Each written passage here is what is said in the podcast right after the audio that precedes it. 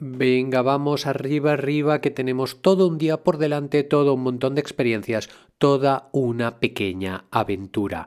Adelante con el programa.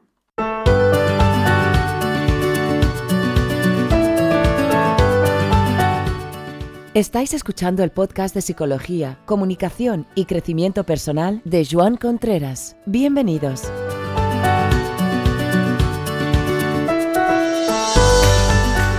Bienvenidos, bienvenidos a todos los que nos estéis escuchando detrás de vuestros aparatos electrónicos, que son generalmente los que facilitan, los que posibilitan que nosotros podamos eh, emitir este programa por las ondas de Internet.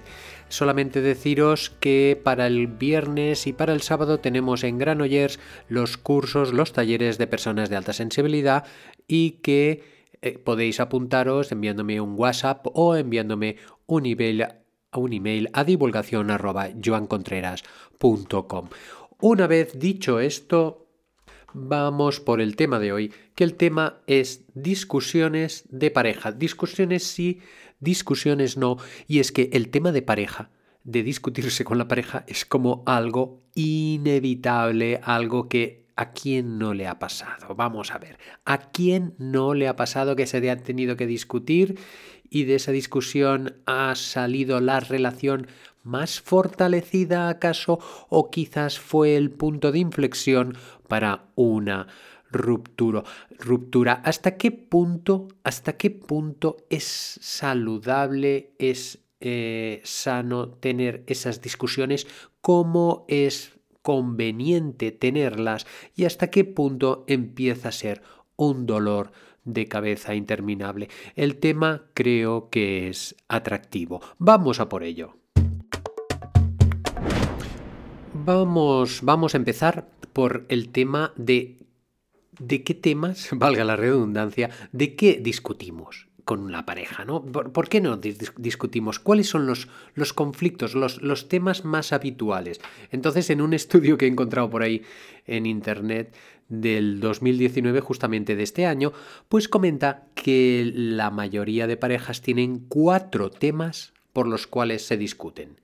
Se discute la pareja por el tema de los niños, por el tema del dinero, por el tema de la sexualidad y por el tema de la familia extensa, eh, es decir, padres, abuelos, hermanos, etcétera, etcétera. El tema de la educación. El tema de la educación siempre es un tema que fácilmente vamos a encontrar puntos de vista porque es muy relativo, porque depende del momento, porque a lo mejor uno de los dos no está tanto en casa y entonces, claro, se ven las cosas de otra manera. Fijaros que desde mi punto de vista como psicólogo, terapeuta, eh, especializado en niños y adolescentes, la necesidad de que los padres se pongan de acuerdo en las decisiones educativas es muy importante. Y les ayudo eh, y les ayudamos, no, no solamente yo, sino todos los profesionales que realizamos este tipo de tarea, les ayudamos a que las discusiones sobre los hijos primero las tengan lejos de los hijos, es decir, que los hijos no estén presentes, y después que puedan ponerse de acuerdo en cada una de las situaciones o, en la mayoría, si, ah, por lo menos, de la mayoría de situaciones. Este en el tema de los niños. En el tema del dinero también es una situación bastante, bastante habitual. El tema de la sexualidad, como no, muchas veces que si el hombre quiere más, que si la mujer no, y eso lleva, conlleva tensiones. Y también el tema de la influencia de las visitas que podamos hacer a los abuelos, a los hermanos, incluso a los amigos.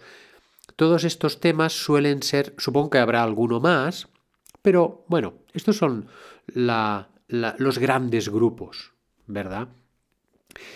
Entonces, vamos a, vamos a ir por partes. Aparte, eh, una vez hecho eh, esta descripción de temas, ¿Cuál es un conflicto saludable? A priori, un conflicto saludable va a ser aquel que resuelve el conflicto. Es decir, si nos discutimos y no resolvemos nada, maldita la gracia, es decir, que no, no, no avanzamos. Por tanto, hay que tener en cuenta unas condiciones o unos consejos en el momento en que estamos hablando de algo que y es que ya lo sé, ya sé que no me voy a poner de acuerdo con mi pareja, ya lo sé. Y a veces, sin quererlo, inconscientemente, adoptamos posturas del tipo em, que los profesionales le llaman... A ver, lo tengo por aquí un momento. Sí, eh, atacar, defender. El modo ataque-defensa. Es decir, yo ataco porque yo creo que tú, que tal, que cual, que no sé qué. Y en el momento en que la otra persona hace lo mismo, yo me pongo a la defensiva. Cuando yo ataco, la otra persona se pone a la defensiva. Y entonces aquí no, es que no, no, no, no llegamos, no llegamos a ninguna conclusión, ¿me entendéis? Por tanto, una de las eh, pautas principales que os daría es hacer mensajes yo, mensajes tú. Sobre estos mensajes yo y mensajes tú ya hemos hablado en otras ocasiones. Vuelvo a insistir porque es muy útil. Vamos a ver un ejemplo. Yo puedo decir, es que tú eres un descarado o tú eres eh, muy mandona, pongamos por caso, ¿no? Y la otra persona, esto sería un ataque. Y entonces la otra persona se defiende. No, porque resulta que yo tengo que decir las cosas o yo se necesita tomar decisiones, etcétera, etcétera. Estos serían mensajes tú, porque estás haciendo referencia a lo que es la otra persona. Fijaros que en este, en este diálogo estamos definiendo a la otra persona y la otra persona se va a defender. Es que es normal que se defienda. En cambio, si yo hago mensaje yo, sería es que yo me he sentido avergonzado cuando has dicho eso. O yo me he sentido que, no, que, que mi opinión no contaba.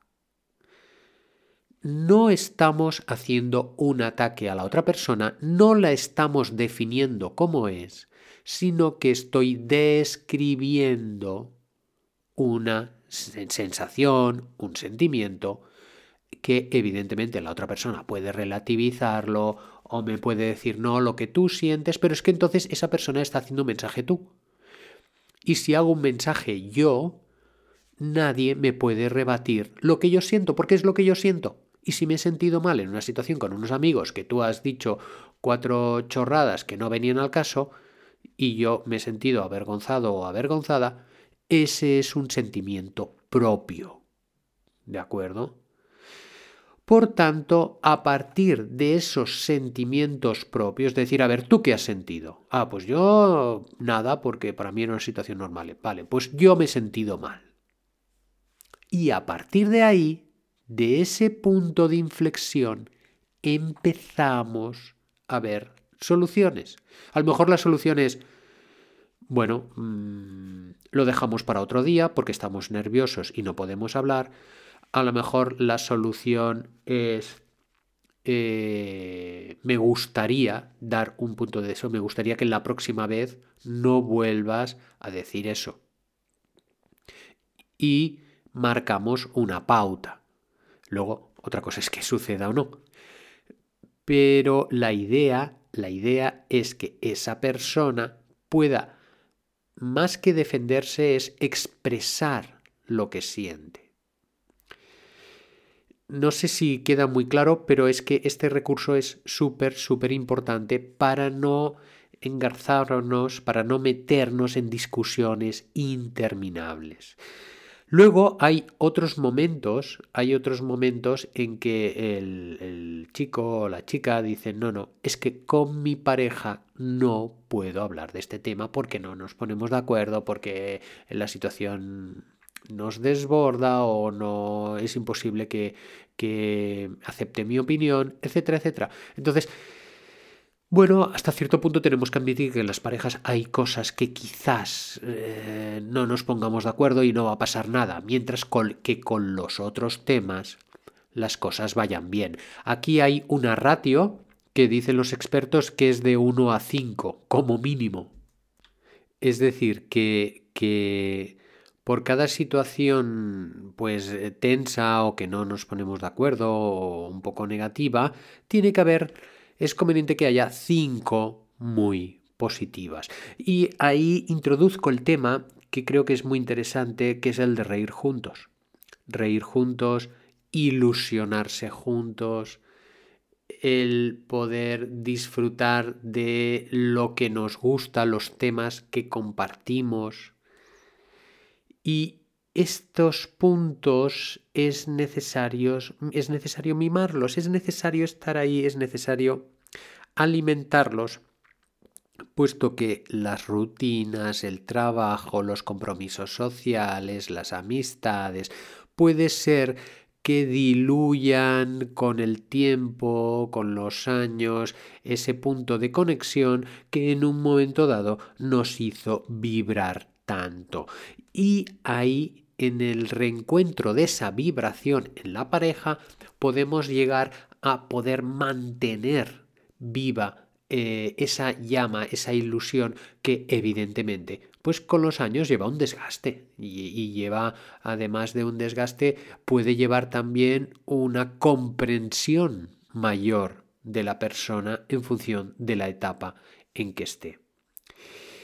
Cuando veamos que las discusiones empezamos a alterarnos, empezamos a subir el tono, empezamos a ponernos nerviosos, empezamos a, sacar razonamientos de muy complicados para poder justificarme o poder hacerle ver a la otra persona no sé qué.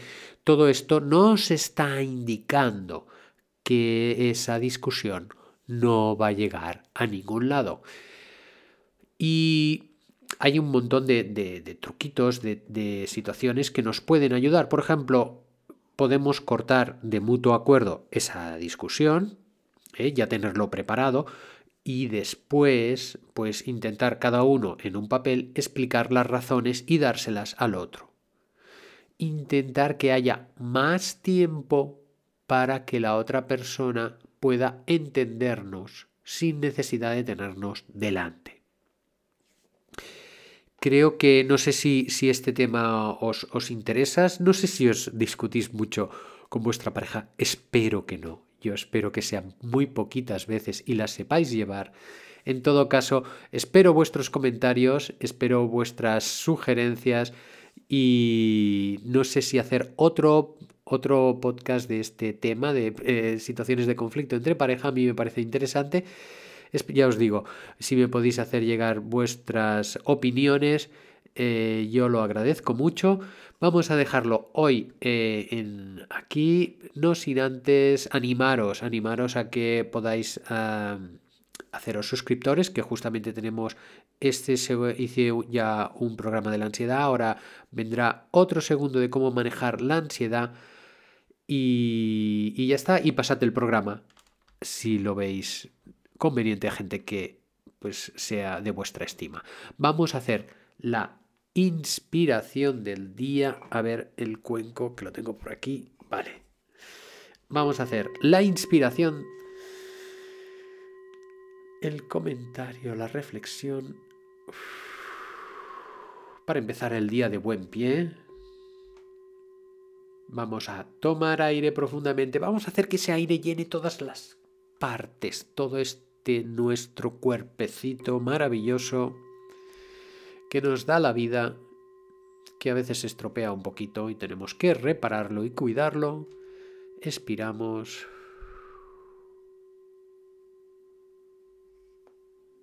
Volvemos a tomar aire. Y con un sentimiento de alegría en el interior, nos despedimos hasta el próximo programa. Hasta luego.